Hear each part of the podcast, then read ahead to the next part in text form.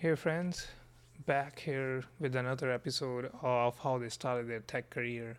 Today we have an AWS community builder who is a principal engineer at DAZN and also the creator of Open Up the Cloud, by which he's trying to help people get their start in cloud software engineering. I know it's been a long time since we did, released an episode um, for how they started their tech career, but here we are. Please welcome Lou. So before we dive into the episode, why don't you take it for a short introduction? yeah, sure. So my name is Lou, and uh, so I currently work as a principal engineer for DAZN uh, for our developer experience team. But I think probably maybe people know me more for sort of lurking about in the different cloud communities and stuff like that. Um, so I run, uh, well, it's hard to define it. So I run sort of a blog and a YouTube channel and things like that um, mm-hmm. under the name Open Up the Cloud, so openupthecloud.com. Um, and I've been doing that for for quite some time and kind of all over the different social media and stuff like that, um, all the different cloud space. And yeah, sort of over the last few years, it's kind of snowballed. I kind of started talking and writing about the cloud a little bit more, and over time, um, things have just like kind of just kept steam, and I kind of just kept answering people's questions and kind of getting more into the community and stuff like that. And um, yeah, and we kind of are where we are now. Um, probably the the website and, and writing has always been uh, kind of a staple of sort of the thing I've been doing in the past, and probably still to this day is probably the biggest part of um, what I do. But um, even in this last year, just getting into YouTube as well um, has been quite interesting as well because I've it's mostly been an experiment, and I didn't share it uh, with mm-hmm. a lot of people. And people start stumbling across it, and I'm like, okay, I should probably yeah. start sharing this out a bit more, a bit more broadly, because uh, I, I, don't know about you, but I sort of went into it a little bit bashful and a little bit shy about, um, you know, trying to get my my head around how everything works, and there's so much to, to kind of understand in the YouTube world. It uh, you never really know when when stuff feels like sort of good enough to share. Um, yeah, definitely, yeah, definitely. Yeah. And I think yeah, yes. um, I've been in this kind of same boat uh, with just like YouTube and stuff. Like I loved writing blogs because you you don't have to face a camera and you just write what knowledge you have or what idea you have. Whereas in in the video format, it's really hard to present it in a way that the user or your audience understands it. And on top of that, you need to be creative, right? So yeah, it's it's a journey for sure. Yeah, yeah. um, and I think that's how we met. Like you just being active in multiple cloud communities and being active on Twitter. I came across a few of your blog posts, and yeah, I think that's when we connected and just started like sharing each other's content. But yeah, no, it's been it's been when I look at it, it's been crazy because you do work full time as the principal software engineer, and then you also have open up the cloud, and then you're also doing YouTube and other community related stuff. So so how do you like manage your time um, when it comes to because we we all also have our like personal lives and personal responsibilities. Yeah, I mean that's a great question. So uh, before well before that I can't really speak to how necessarily I did it before, but now I've kind of got a bit more serious about it. Um, the way that I've basically been doing it is I, I get up in the morning and spend a bit of time uh, pretty much before work.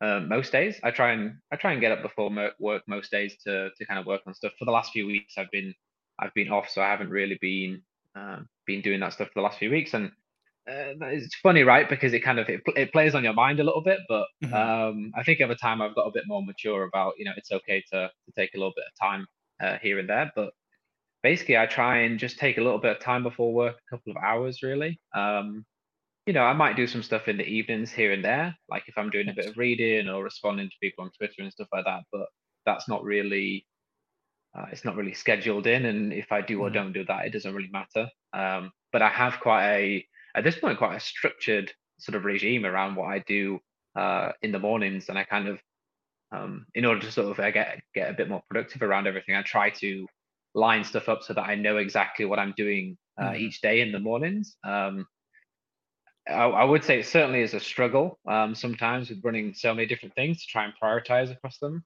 Uh, but it, but it's interesting as well, right? Because I wanted to I wanted to get into the YouTube stuff because I wanted to I wanted to show my face, and I think that's important. I want people to see that you know, uh, kind of a real person because the blog for a while kind of got a lot of traffic, and I feel like people mm-hmm. probably read a lot of my stuff, but people probably never even knew it was me that was behind it, even though you have your little author bio and stuff at the bottom. I feel like so many people must have read my work, but just never knew it was mm-hmm. me. And I feel like over the last six months or a year, I tried to sort of put my face on stuff a little bit more and kind of push the fact that it's me behind it. And that, that has made a huge difference. Um, to be fair from people in terms of I think just building trust behind some of the stuff that I'm that I'm doing and talking about. I guess when people could see you and kind of relate sure. to you and stuff like that.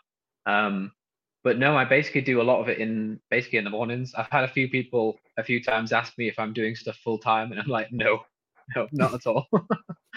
um, some of the videos I did sort of on the weekends and stuff, but I tried to as well condense that down. Um, mm-hmm. I did a few series as um, that I did on the weekends, but I very deliberately wanted to make sure that it wasn't taking up loads of time. So I I did some of those in sort of batches, and some of those I even did like three or four different videos at the same time. So it was even just like sort of one one weekend, one weekend day in a month. I would do some filming, and then throughout the rest of the week in the mornings I would do a bit of editing and stuff like that. And generally speaking, it doesn't actually take up too much time as a result of that. Maybe yeah. what other people would think. It's more of that just like constantly putting in maybe two or three hours before work every day. Um, and that all just nice. adds up really. Yeah, I think that's, I believe uh, this is, there are things that you learn by doing them over time. And I think that was one thing that I was doing wrong before was I usually kept like my side projects or videos or blog stuff for the, later in the day. So like I would start my day with my work and then by the end of the day I would be so exhausted and down the path of like last year going like six seven months into like content just blogs tweets and videos i couldn't keep myself consistent because i would be like so tired or burned out just by doing work. And i think now what i have built is you need to have a routine to stay consistent. And like consistency is really important uh, especially like in this space. And what i have learned is for me weekends work great because I can just relax and like focus and I'm way more productive than any of the like working days. Um, and that's just me, but yeah, I guess like putting it in the mornings too is like a really good way because you're you just woke up, you're fresh, and you're like have your creative juices running through your brains. Um, but yeah, no, that's that's really good to know, and yeah, I think like people who are trying to get into the content, creation world, they to get some tips from our conversation here.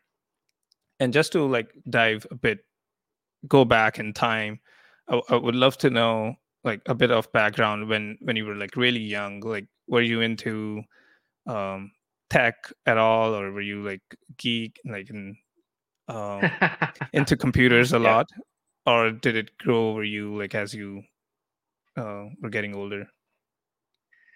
Yeah, so this is interesting. So I, I saw your video about your story, and it it was great actually. I haven't really put all out there about my own story, so I really wanted to kind of copy or do something similar about that. But I haven't talked about this a lot myself. Um, I would say it's mixed. So I, I definitely wasn't. I've spoken to some people in tech, sort of programmers, and they're sort of saying, you know, when they were eight years old or something, they would get some small computer. They were like doing programming and things like that. And I, I feel like those people are um, you know are very lucky to kind of get exposure at that such an early mm-hmm. age really. So so i didn't. So i i was always very interested in tech and and that kind of thing when i was growing up and i kind of throughout school like there was many different subjects that i enjoyed. Um and it was actually quite a struggle to kind of pick something that i was kind of interested in. Um so i ended up doing sort of a part computer science degree.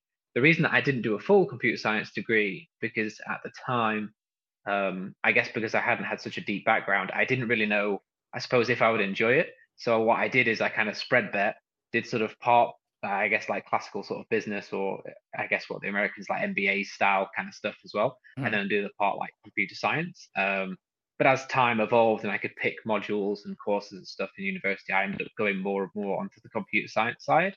And okay. that's I I guess to me was uh, almost a bit more bit of a regret really. If I could go back in time and actually have done sort of full computer science, I would love mm. to because I miss, missed out on quite a lot of that experience. So whilst I have a computer science degree, so to speak, I missed out on a lot of those core modules because I was also doing stuff um, over on sort of the classical business side.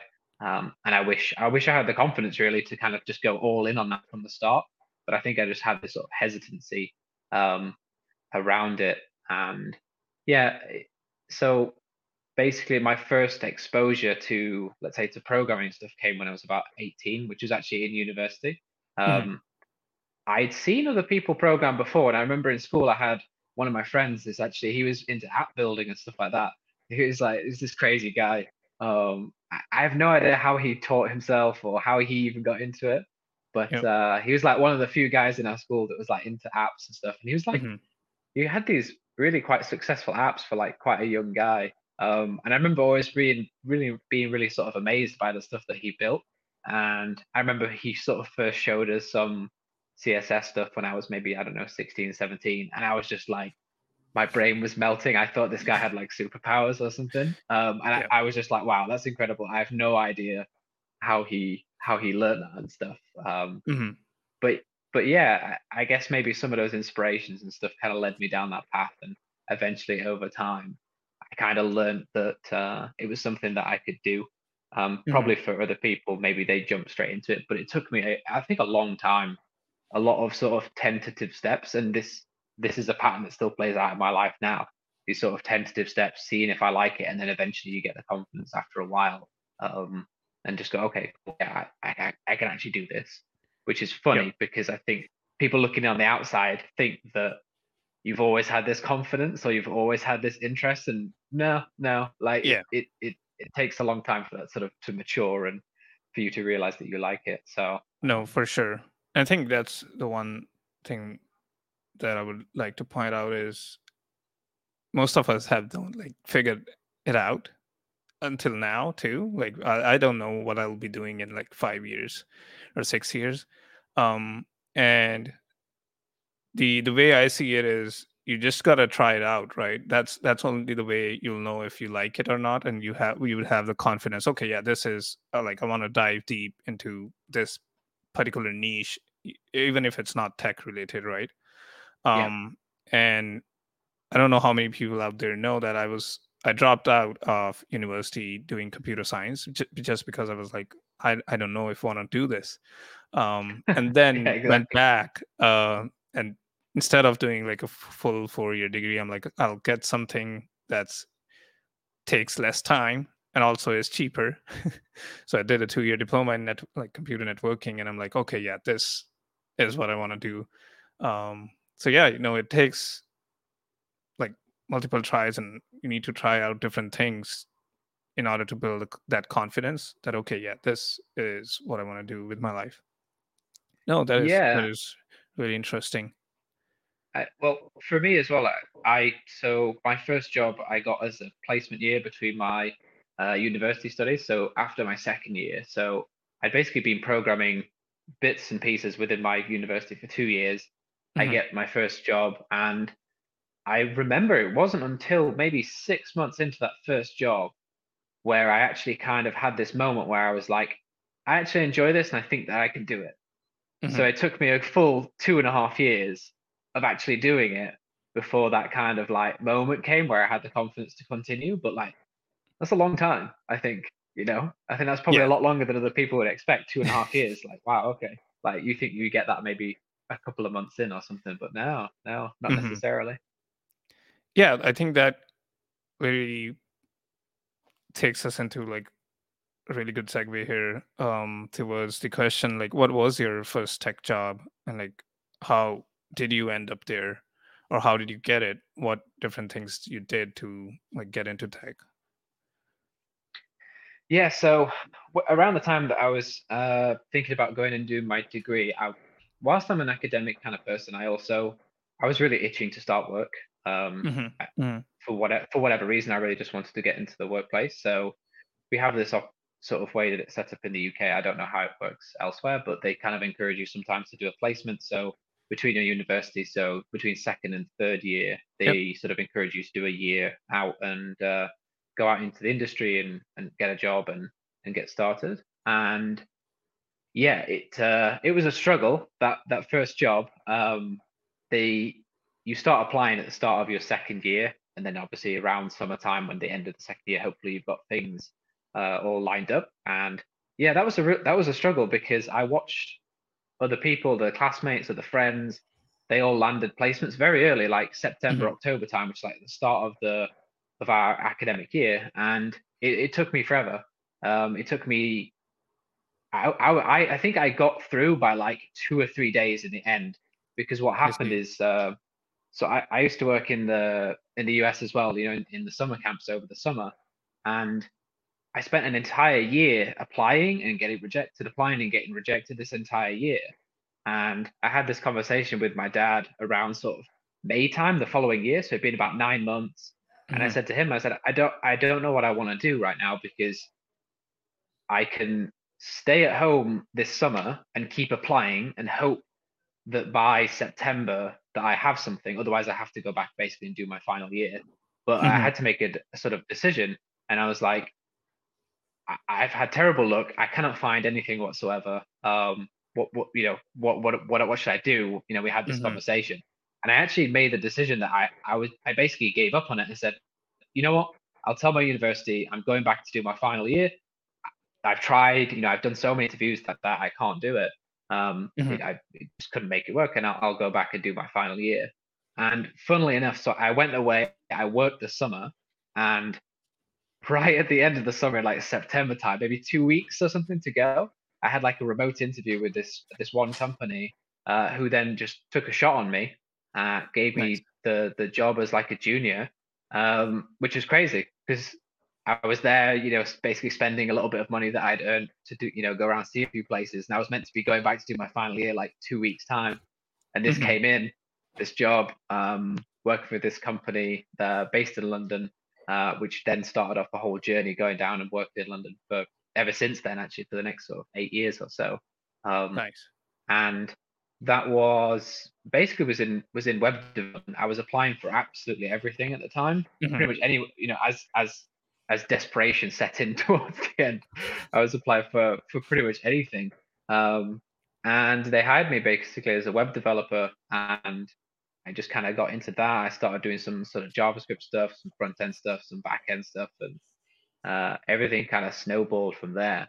But I suppose for me as well, that kind of first job step happened mm-hmm. twice because I had the placement for a year but then I had to go back do my final year, and then I had to go back and kind of apply for a job afterward. Now, of course, I had that year of uh, yep. experience, but actually, that was that was really useful because the second time around, like the way that I approached everything was like completely different, just from having um, some of those insights from that first year go round. Um, yeah. to I can I can dig into that as well because I feel like there was some very specific things that I did that made my whole life so much easier the second time round that maybe I I probably didn't. No, for sure. Yeah, let's around. let's dive um, into that because I think it'll there will be like a lot of students and professionals that are in like same same situation right now. Yeah, yeah, because so basically what what I did at the time, and it's something that I continue to recommend really was uh, because I started to see into the industry, and I think that you can do this even if you're not if you didn't have the experience that I had by working, is finding basically like a specific, very specific tech stack. So, mm. I mean, at the time, it was um, it was like the mean stack, which has evolved and changed and stuff like that, which was Mongo, Express, uh, Angular, and Node. Yep. Um, and what was really interesting about that specific tech stack at the time is it was really hot and companies just wanted you to know those skills, to be honest. And mm-hmm. if you were good at those, they would hire you pretty much. Um, so what I did was I sort of spent my final year, you know, even in probably I sat there in modules that I was probably supposed to be listening in and stuff like that, and I was basically building uh, just this one big project that I was going to build for my final year in this specific tech stack. But what I did is I just sort of, you know, mm-hmm. I was like, this is the tech stack that I'm going to learn. I'm going to nail this. I'm going to learn yep. it inside out. Um, so that's kind of what I did with that insight, then using that to get in. And it was it was funny. It worked perfectly. It was it, uh, it was like a dream. Uh, to the when I actually then got the subsequent job, it was funny because I'd spent that entire year learning what at the time was like Angular JS, which is you know uh, about eight years ago. It had just come out, and there was no one on the market that knew it. And here I was, this graduate, I just graduated, and basically I, I knew more than pretty much anyone on the market because I had that unique chance to spend a year really digging into it. Mm-hmm. And I think that that pattern can still be applied today. You know, taking something that maybe has come out maybe one or two years ago, yeah. where people in people in industry they don't have the time to study it like I did, or like maybe you do if you you know if you're taking that time in the mornings or in the evenings to learn. And yep. I think that might surprise people because then when I got in, my bosses at the time were like almost dumbfounded. They were like, "We don't get it. How you know this so well, like better than some of the other engineers mm. that we have that like we've got engineers here with 10 years of experience, but you seem to be more productive. Mm-hmm. How is this even possible? Like you're you're a junior. Yeah. This shouldn't be possible. But that was because I'd spent so long reading docs and just like immersing myself in that one technology. I watched every video that was on YouTube. I watched, you know, I watched sure. everything, read everything. so I think that that made a huge difference in that second time round, and it was so much easier.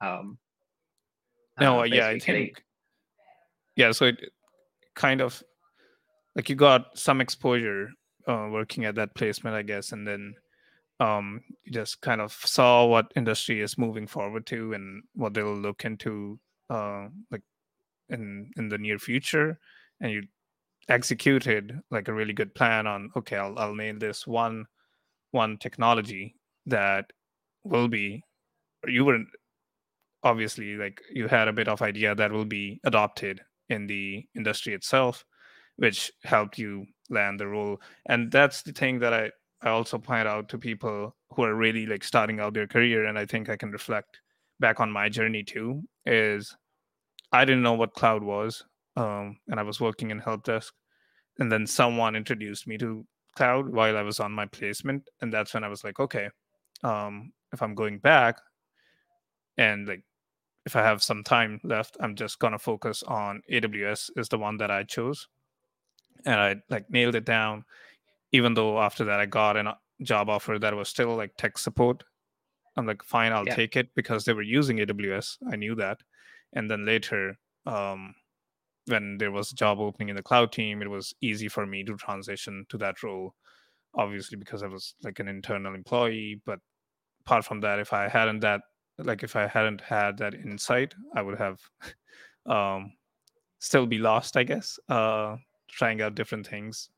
But yeah, I think um, it's a really good tip on like picking picking one technology and like just immersing yourself into it will get you a long way um, rather than just like picking and trying this for like a month and then picking another technology trying that for a month um, and yeah no that is a great tip yeah, and that that's one of the things that I see that a lot of people struggling with. Um, especially so now now I'm kind of like completely immersed in in sort of the cloud community and, and people obviously always asking me questions and stuff.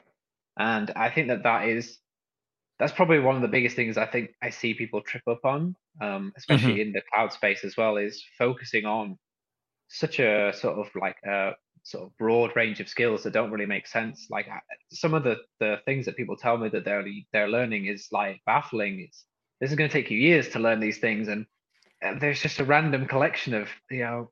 I, I don't know. But I want to learn a bit of Java and C++ and a bit of Azure and a bit of AWS and some Kubernetes, and I'm like, have you got like 10 years or something? Because like it's gonna take ages. Um, For sure. So, and that's that even when I talk to people, I can I can see that they they struggle with that. They don't want to to let go of some of these because they've obviously got their heart set on learning various different bits and pieces. But mm-hmm. I don't know if you know once the when you when you're trying to apply, you're trying to actually get through that hurdle. I think it kind of just focuses stuff and you know when you're running out of time and the pressure's on, like then you've got to just narrow it down, decide okay what's what's the a better strategy for this because yeah. otherwise you'll just spend forever just trapped learning random stuff and mm-hmm. you know never get over that fun, that first hurdle i think. Yeah and i think i've uh, like i i've been there personally um when they i saw like oh javascript is the new like go-to language especially with twitter right? You you see all these amazing threads and tweets oh no you should learn python and i like i was and I'm not I don't consider myself a developer uh, just because I haven't gone down that rabbit hole, and also that's not what I've like studied uh, for. Like I haven't spent my time there, and that's why I like keep shuffling between languages, which kept me away from like actually understanding one and like mastering one. Um, because the most important thing I found out is the concepts itself, because then you can just transfer them to whatever language you want to use. Um, but that's what I have struggled in the past.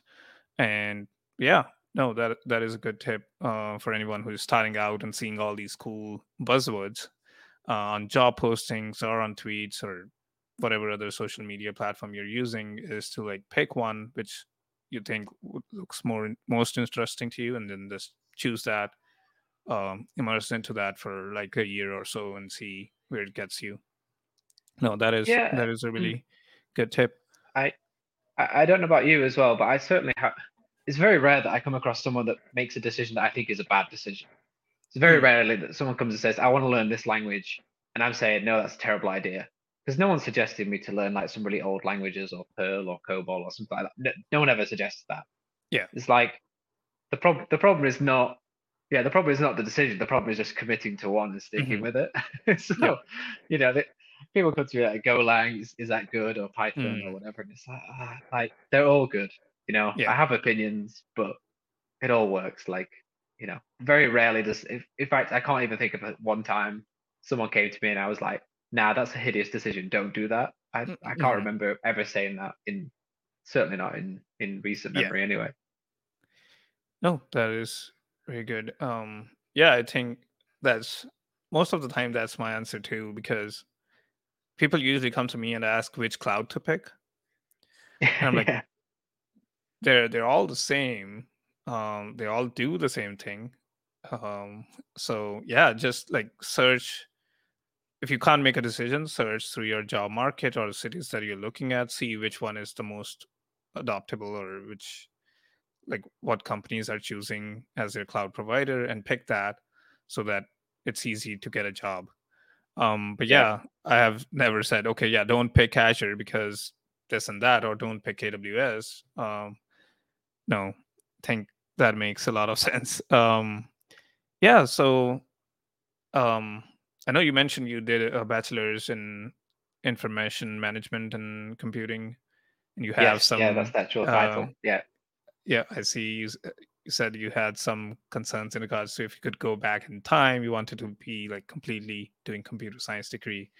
Yeah. Um, so was that is that I know that there have been norms like in especially in India too. Uh, you need to get your bachelor's degree, which is not the case in especially in like North America here in US and Canada, I guess, because things are getting easier for people to enter the tech space uh, even yeah. if you don't have a degree. But how is how is the scene in like Europe or UK now? Um, it's a tough one because I don't have the, the data to hand. I certainly have mm-hmm. sort of anecdotal. Um, I I really don't think it matters a lot because okay. it's crazy because the because the job market is tough. It's really tough right yeah. now anyway for employers. It's really hard mm-hmm. for them to find people. I would really be surprised, let's say, if they were knocking people back uh, or rejecting people because they didn't have degrees. I think that that would be kind of crazy if you had a genuinely good candidate or a genuinely good CV come through mm-hmm. and they don't have some sort of degree on there. I, maybe some employers do, but so many other employers are going to be willing to take you because the market is, you know, the, yeah. there's there's a huge demand and not a lot of supply, quite mm-hmm. frankly. Mm-hmm. Um, it's but as well, like obviously I I had one, so that kind of um, mattered through that. But when when I've been involved, let's say in hiring processes for other companies, no, mm, it's never been it's never been it's never been relevant to me. Certainly not something that I ever um, mm-hmm. particularly look for. Maybe let's say if you're a company and you have a lot of CVs come through, potentially mm. in that case, right? Like you might you have to Use sift on something. Filter, yeah. They have to, yeah, they have to filter on something. So in that case, maybe some companies will. Um, mm-hmm. But um, yeah, only a handful of companies, to be honest. Only the the popular ones or some of the the bigger companies are going to be having uh, inundated with CVs. I think a lot of other companies struggle. There's a lot of other small to medium sized companies um, which is something that I recommend to people as well, is go find small and medium sized companies because they struggle yeah. with getting you know their job adverts out there so they're going to have less cvs through the door so stuff like degrees and stuff is going to matter less to them than it is to some of the big tech companies but um mm-hmm. I, yeah I, I want to say that it really doesn't matter that much at all i have heard stories of some people saying that they've been rejected based on that ground so i'm a little bit hesitant to to be fully um sort of confident yeah. that it doesn't matter at all but i i certainly wouldn't be I w- I wouldn't be bothered if I was entering the market at this point in time and not getting a degree. To be honest, I w- I wouldn't sweat it at all. Um, yeah. No, that's yeah. I think yeah, it's it's pretty same here too. Um, especially like not even now, like back in I think 2017. We go back when I I was looking for jobs. Um, to some extent, like you you brought up a good point of big tech companies yeah, they they would because they're receiving like thousands or two thousand more than that applications for even one job posting. They need some grounds to filter um, so many applications. Um, whereas like big or sorry, mid-size or small companies, they they don't look for that, uh, especially because there there are not too many applicants, right? And if you if you have the basic knowledge, most likely you'll be called on an interview and and things go from there. No, that is yeah, I think it's pretty same to what we have here. Um, and how? What about like your? So your I see you have worked uh quite at quite a few companies, and just wanted to see like how how your journey in tech has been so far. Does it ever got like rough uh in between some years? Uh, I am definitely sure you might have had some bad experiences and some really good experiences so like do you want to do you have some that you want to share uh of course uh, do you mean sort of like war stories for or, yeah, or do you yeah. just want to know kind of like my sort of trajectory or path through as well um um because yeah, actually let's, let's uh, start with the path and then no. yeah, we can certainly talk about war stories as well. Um, yeah. yeah. So I mean, I so I, I worked in this for this first job uh, that I had for a year, and they actually made me an offer to go back, um, which mm-hmm. was great, but I didn't accept it for for various reasons. I wanted to try uh, different companies. Uh, I, I can't remember why I why I felt like that too much at the time. I probably just thought let's let's go and see something new, um, mm-hmm. which is precisely what I did. Um, and then worked for another startup at the time and uh, to be honest, uh, even at this point, I still really enjoy working at startups. Um, let's say companies below sort of, when I say startup, I mean more like sort of 40, 50 people and, and, and smaller. Yep. And, you know, the company that I work for now, DAZN, uh, you could maybe call them a startup, but they're huge. You know, we have thousands of mm. people. Um, mm-hmm. But like on the smaller side, it's usually what I've kind of enjoyed. And um, and yeah, I suppose it's interesting, right? Because throughout your career, there there's no rule book about when to jump, when to leave, when to change jobs and stuff like that. It's something that's a very personal decision. And for sure, every time when I've sort of made a decision, there's definitely been some people that maybe thought it was a bad decision or tried to convince me not to do it. Um, yeah. And you just have to work out for yourself, like what the pros and cons are, what the risks are, and kind of, mm-hmm. yeah, there there is no rule book. And even now, actually, I'm I'm changing jobs even next week, so I've kind of been through this process again uh, mm-hmm. quite recently, uh, which is which is interesting. So I worked for them for a startup, and um, from from there, basically, I had this itch to kind of go and see a lot more companies. So I actually then moved into kind of like an agency consultancy for for a couple of years after that, and that was great because what I wanted to see there, I wanted to see a whole different range of companies. I wanted to see how they were doing stuff, were they doing stuff differently, and I think a lot of people maybe have this idea of like like maybe there's some magic or some secret sauce that some companies mm-hmm. are doing that you haven't seen and you want to see it. Um, so I kind of got exposed to a lot of different companies, you know, some like uh, some big sort of e-commerce companies here, and um, I worked as well in some government departments and a lot of different like a, a and even like a finance startup and stuff like that. So a real sort of mix nice. of different companies, and yep. that was quite liberating because it it kind of made me realize that there isn't a secret sauce as such. Like the mm-hmm. I'd never saw anything. I've seen cool stuff in different places and different companies have done things in, in nice ways, but I don't think I ever came across anything like, oh my god, this company is doing something so different to what I've ever mm-hmm. done before. I don't know what I don't know. It's just a hang up, and I think a lot of people have that. I have a friend that I've been chatting to recently, got a job um, more recently, and he was yeah, he was asking about grad schemes. He was like, um, you know, should I go do a grad scheme or a regular job? Because mm. I feel like a grad scheme will show me different things. And I feel like he's going through that same mental process, which is there's got to be something out there, this secret sauce, this magic in other companies are doing. Yeah. Um, so yeah, so I, I then worked for that agency for quite some time. And right at the end of that time is when I was working for this this sort of finance startup. And uh, that's actually the beginning of where my sort of introduction into the sort of cloud stuff um, kind of took mm-hmm. off because yeah, even my first job, I was basically exposed to the cloud. I was working in AWS from in in my placement I talked about, which is yep. nearly, I guess, like nearly ten years ago, or something like that. Now, mm-hmm. um, this is back when AWS had like I don't know, must have had like ten services. It must have been so simple. I thought it was so complicated at the time. it must have been very straightforward. Um, yeah, and what I, the stuff that we did with this finance startup, I just I just really enjoyed it. We were building sort of some Node.js microservices, and we were very close to to AWS and the cloud and, and things like that. And I kind of just when I was going working for that particular client, I was like, mm-hmm. I, I, want to do more of this. I really enjoy this. And the nature of the sort of agency consultancy business is you're going to move and get pushed about between clients. And at that point, I sort of made a decision. I said, I I've seen enough. I've seen enough clients. I've seen enough companies. I want to continue doing this particular tech stack.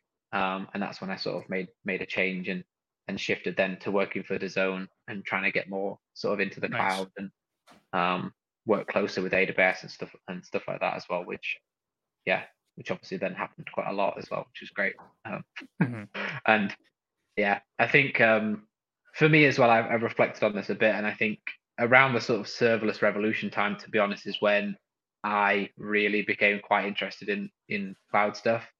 Um, I think that that that's the point in cloud history where I think the cloud became something different. Um, mm, before serverless, I think. Yeah. Yeah, it felt like cloud was just shifting data center stuff onto the cloud, and there was mm-hmm. yeah, there's benefits, but it was kind of as a software engineer, yeah, whatever. I don't care if my stuff runs on a server that we own or we don't yeah. own.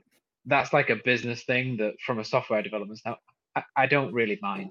Um, but when the serverless sort of uh, stuff came out, mm-hmm. it was a whole different ball game. It opened this this whole sort of world of opportunity of like just new things that you could do that you couldn't do before. And I was like, okay, I'm in yeah. for this. I want to ride mm-hmm. this wave.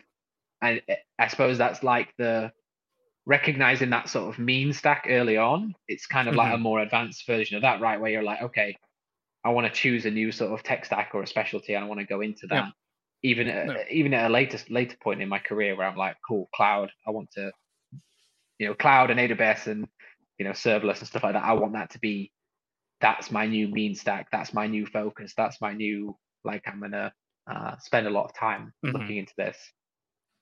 So For yeah, sure. that's kind of the picking my way through the different companies to get to, to kind of where I am at the moment. And I'm about to make another switch as well uh, and go in a, in a, in a different direction in a oh, direction okay. in a, in a week's time. So nice. Yeah. yeah. So I guess um yeah. So look out for Lou's update. Um when he makes that makes that change. Um but yeah, no, that is that is a really interesting, I would say, career progression from um getting a degree in management and then also computer information and then going towards like doing your placements, figuring out what was like the hot topic that was going to be in the industry, being mean stack, and then picking on the wave that cloud brought into the tech industry. I think is I think we use a term called like early adopters, um, and I think that that helps you a lot, especially like it gives you that opportunity to be employable in the longer run. Um, but yeah, I think cloud is here to stay. Uh, so, no, kudos to you on that. And I also see a really interesting um, company on your LinkedIn. It's Splitoo. So you, I think you you kind of founded it with your some old friends and colleagues to like manage bill payments. Yeah, yeah, that, that that was an interesting journey. I mean, to be fair, it's kind of um, kind of like we we've sort of halted stuff at the moment, and um, we're trying to figure out sort of the next step for it and things like that. Um, mm-hmm. Largely, I mean, Splitoo was a bit of a sort of almost like a very large sort of side project that we started maybe a couple of years ago. Um, nice. Uh, that we're we, it's kind of on pause for the moment, but um, mm-hmm.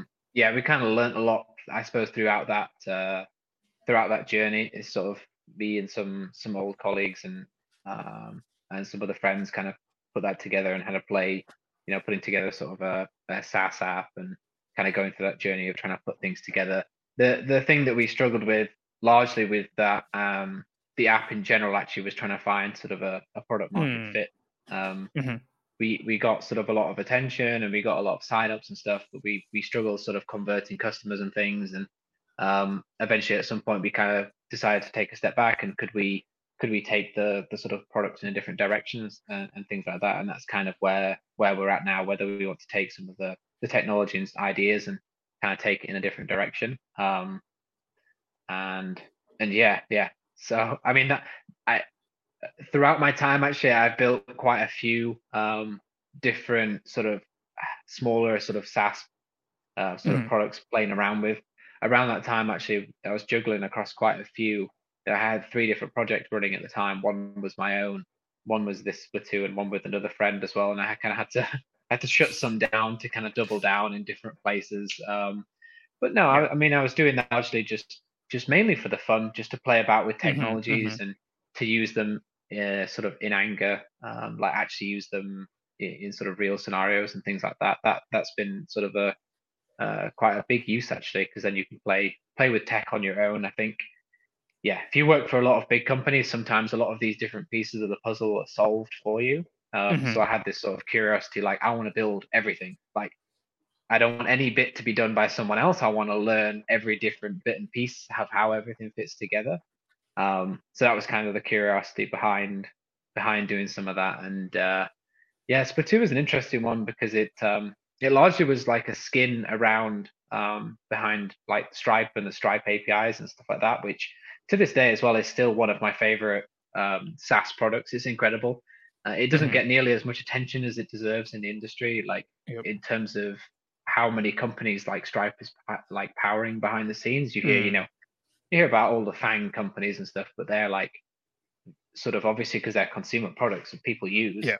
Stripe is a behind the scenes type product, so people don't mm-hmm. talk about it. But but like it's just this incredible company, and we were able to build this sort of payments processing platform on the back of some of the, the stuff within Stripe, and we sort of hacked around with some of their APIs and things, and we did some stuff with their APIs that was quite funny. We would get on support with uh, with some of the Stripe people, and even they were like quite baffled at what we'd even managed to like architect on top of their their stuff. They were like, "No, nah, no, nah, you shouldn't you shouldn't be able to do that because what we were hmm. essentially building is like a platform for platforms. We were building like a marketplace, um, kind of like an Etsy or whatever, where yeah, it all got a bit complicated, but um, it was around the time that they released their it's like the Stripe Connect product, which is like mm. super interesting, uh, super interesting product, which allows you to make basically marketplaces. So it's not just peer-to-peer payments. You have sort of intermediary companies that sell on your behalf, I guess like eBay or Etsy and stuff. Nice. Um, and that's that's a cool product. And yeah,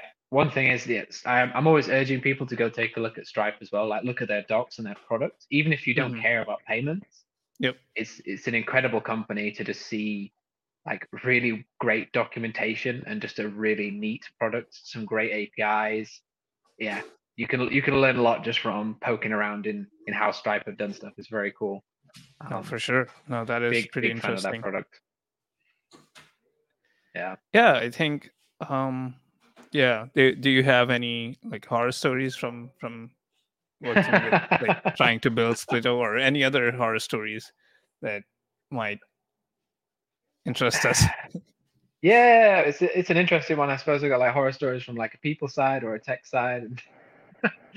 from every different side. Um, uh, the yeah, the the sort of the one of the horror stories that kind of comes to my mind um, every time we talk about well, actually there's two. So from the co- first company that I ever worked for, um, two two come to mind actually because um, let me start. Let me start with one of them. So around that time, so we used to host stuff, uh, as I said in in AWS. We used to have these EC2 images, and mm-hmm. I remember some customer had, uh, sorry, some customer had some issue, and it was quite literally before our Christmas party. So it was Christmas Eve, and everyone's sort of clearing up the office to to head out to this party yep. and like you know go get drunk. And it was a small company, so if everyone if anything happened, like we were all going to be there. Like, uh, and before that, the the CTO clearly had like far too much faith in me because um, he then asked me to do this sort of like production hotfix on these servers. Um,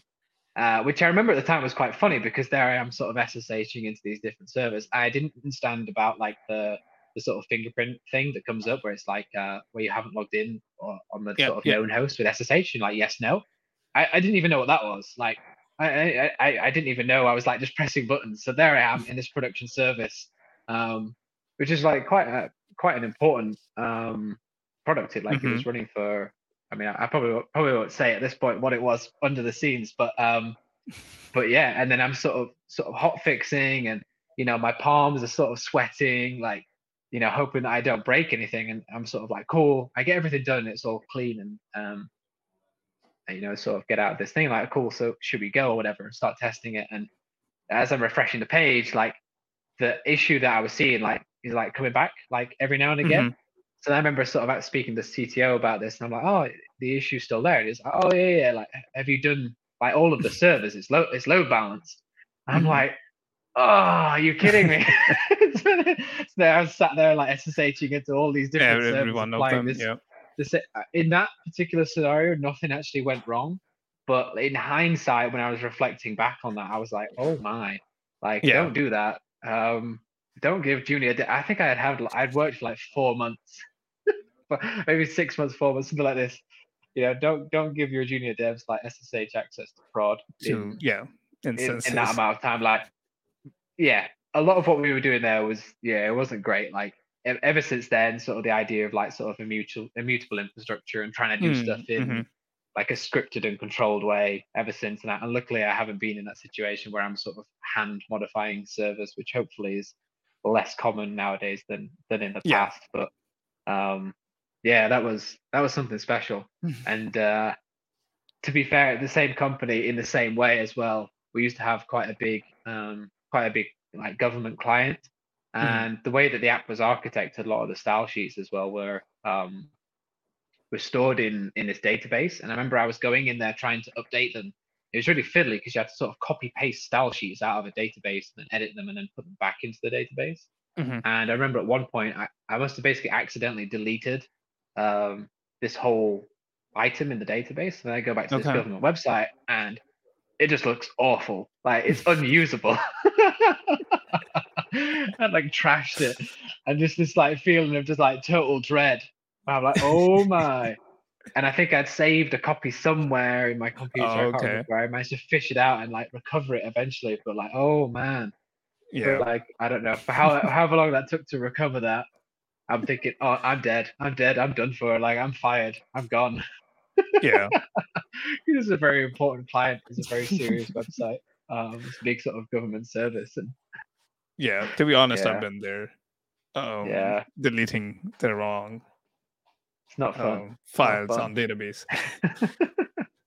I can laugh about it now. It wasn't funny at the time. Yeah, yeah, it is uh, not. Um, um I had the same feeling like I'm I'm fired now. As soon as they find it out who did it, I'm fired. Um, but yeah, no, it's it's always it's always fun to look back at these. Um, yeah, so I guess you know that um, kind of covers up here like the career side of things and like how you started towards how where you are kind of right now and how you were able to progress through like different different I want to say positions, but not not only positions, but your yourself. Um, and how you transition towards from like being a mean expert or mean stack expert to like cloud now. Yeah. And I wanted to know like I know there's a change coming soon, as you mentioned before, but like what are yeah. you excited about for what's coming in the like near years? for for like cloud specifically, or anything that might have interested you. Like I don't know. I know I've talked to a few people that are interested in IoT and might transition towards that. Um, yep. There's Web three. There's yep. always new things happening in AI, ML, and also there's AR, VR world. Yep. That's still left to explore. Yeah, I mean that's a great question. I, I don't think I necessarily have at this point some specific interest in in some of those at the moment. I, I mean, I'm pers- from a personal standpoint still mm-hmm. continuing to just dig into into the cloud. And as I mentioned before, yep. I think if if I'm if I'm picking a specific area of the cloud that interests me the most, it's it's sort of serverless development, and, and I think that that has a, a long way to go. Um, mm-hmm. There's a lot more sort of improvements and, and, and knowledge and understanding that needs to come there. I think that that that sort of subsection of the cloud is um, is quite immature in some ways, and and that's why I'm kind of interested in it. And I think that it has a long way to go. So yep. whilst the, those other areas of sort of machine learning and AI and yeah, like Web three stuff or you know that kind of stuff is is certainly interesting, but I yeah because I'm still there's still mm-hmm. so much to learn within like cloud and serverless and stuff like that. That's still uh, my particular sort of area of interest. Um, kind of going forward, and I don't really see that changing for the next mm-hmm. few years. I suppose if if I saw something on the horizon like the skills I'm in was going to be defunct in the next sort of I don't know, let's call it three years, then I would be thinking about making a change. But because that's just doesn't seem like the case whatsoever, then you know that's just continues to I guess still sort of be my focus and um, I, I haven't been one. I don't know about you, but I certainly I don't think I've been one necessarily to chase specific trends and things. I, I spent mm-hmm. a lot of my time trying to to go back actually and to address sort of fundamentals and gaps in my knowledge and things like that. Um, so uh, you know, yeah, kind of trying to build a better foundation, especially when mm-hmm. I'm working with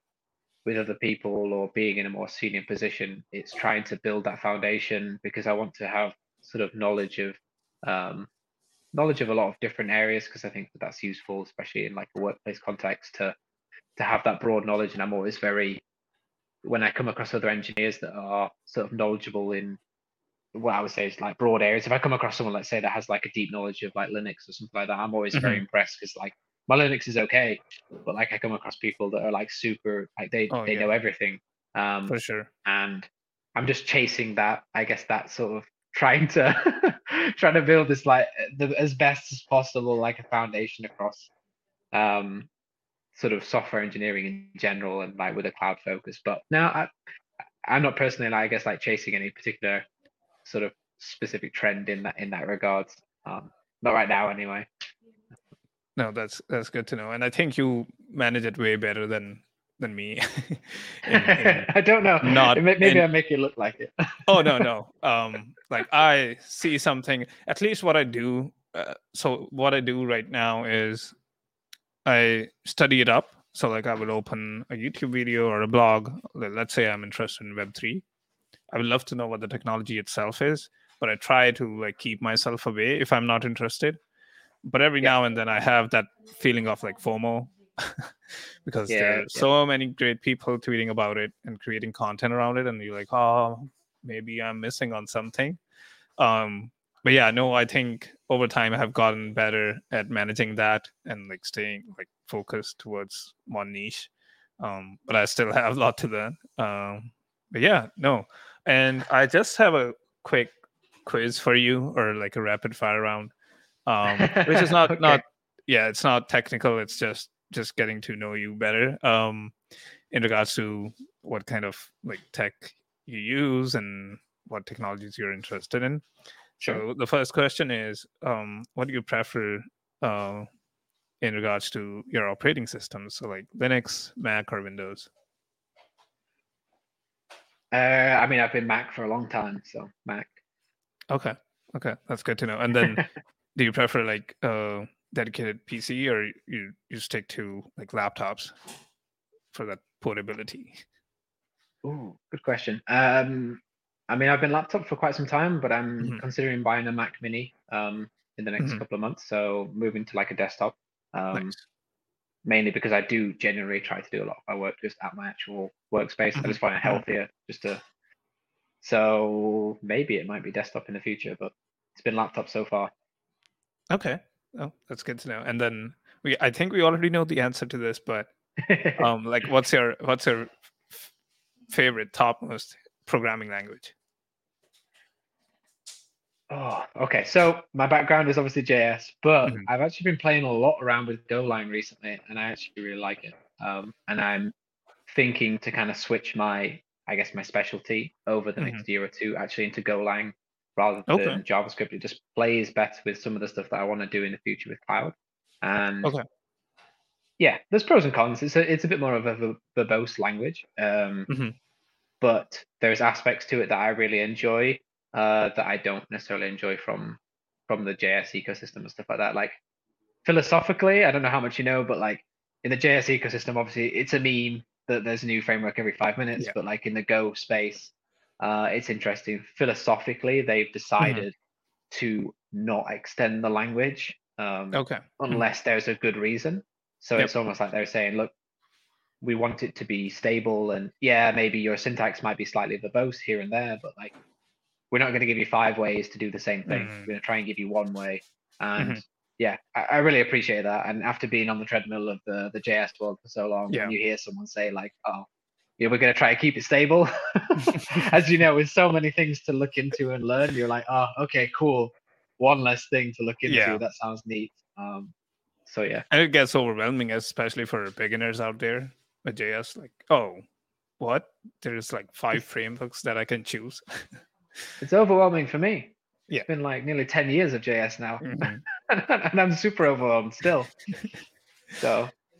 Oh, that's interesting. So, yeah, I guess now that you have mentioned Golang, I, uh, right after this call, I have to go and look at it. that's the things that I struggle with. And I think kind of already know the answer to this too, but favorite, kind of favorite cloud right now. So AWS, Azure, GCP, and there are a million others. so like DigitalOcean. Ah, uh, yeah, tough one. Um, well, the thing is, my my background's in AWS, so yep. Uh, yeah, like I, I, wish I've played more with some of the other clouds, and my intention mm-hmm. is to play a bit more. Um, especially around uh, for some reason I kind of find myself drawn to GCP. Uh, I've done some stuff in Azure as well through work, things like that, but um, mm-hmm. AWS has been sort of my staple um, throughout time. So yeah, I'd probably go with that. Okay. Unless I'm trying to think. I'm trying to think of uh, alternatives like the smaller niche ones. I don't know. You got like the serverless cloud coming out now as well. Yeah. It's gonna get yeah. it's gonna get a bit more niche, but uh, no, for sure. Yeah. Um. Yeah. No, I think I think that is we are like moving towards the end of the episode here, and it was really it was really um nice to discuss like the insights of your career and get to know you better. And I think this is a, f- yeah, we, we have known each other on Twitter for a while now. We have been like exchanging messages and stuff. Um, we even have talked on Discord, but we haven't really met like face to face, even though it's over uh, a video call. But no, it was it was really nice um, finally catching up with you. Um, do you have any tip or any suggestion um, for the audience while we like move towards the end and wrap this up? Uh, no, not necessarily. I mean, if people want to sort of follow some of my stuff, openupthecloud.com obviously is the, the blog, and you can find a lot of other stuff from that.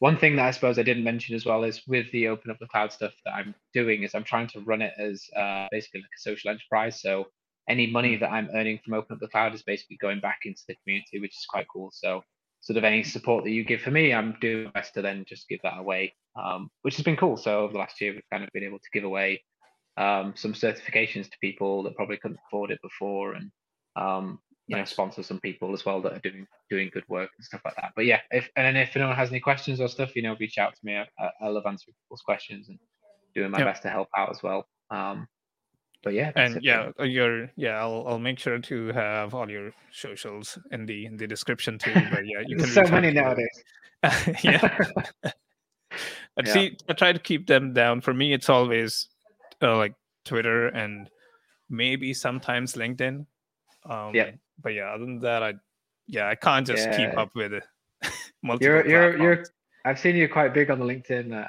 I haven't got there yet I yeah it's, it's too yeah. much already. I do quite a lot on Twitter and I do a bit on Instagram actually nowadays as well. Oh, okay. But, yeah. I jumped the boat on Instagram, I think like two years ago, and I'm like, I'm fine. Like nothing has changed since then. Um, yeah, I mean, I don't, I don't want to take on a different segue towards the end, but yeah, Instagram's funny for tech. It's, it's mm-hmm. a bit mm-hmm. weird, but one thing is, I found that I get quite a lot of interactions, and, and, and people are quite willing to chat and stuff on there, which for me is the big thing with the social media. I just want to talk to people. I want to get the engagement. I want to, you know, nice. see reactions to different stuff that I'm putting out. Um, no, for sure. But yeah, but it's it's a weird one with uh, yeah, because it's the TikTok is kind of making its way into yeah. Instagram and all all the dancing and yeah, it's a it's a weird place. no, for sure. But yeah, I think no, it was it was really insightful and there were some really good um, tips uh, within our conversations about your career here and all those funny horror stories. Now we look back at those and laugh. But yeah, no, it was really nice to have you. Um, and yeah, we'll keep in touch for sure. And watch out for Open Up the Cloud. And you can follow Lou on Twitter. And he also has some videos coming in uh, on his YouTube. So look yes, out for those. Of course, of course. Amazing. Yeah. Thanks, Rishabh. I really appreciate it. It's been good fun. No, it was it was really great to have you.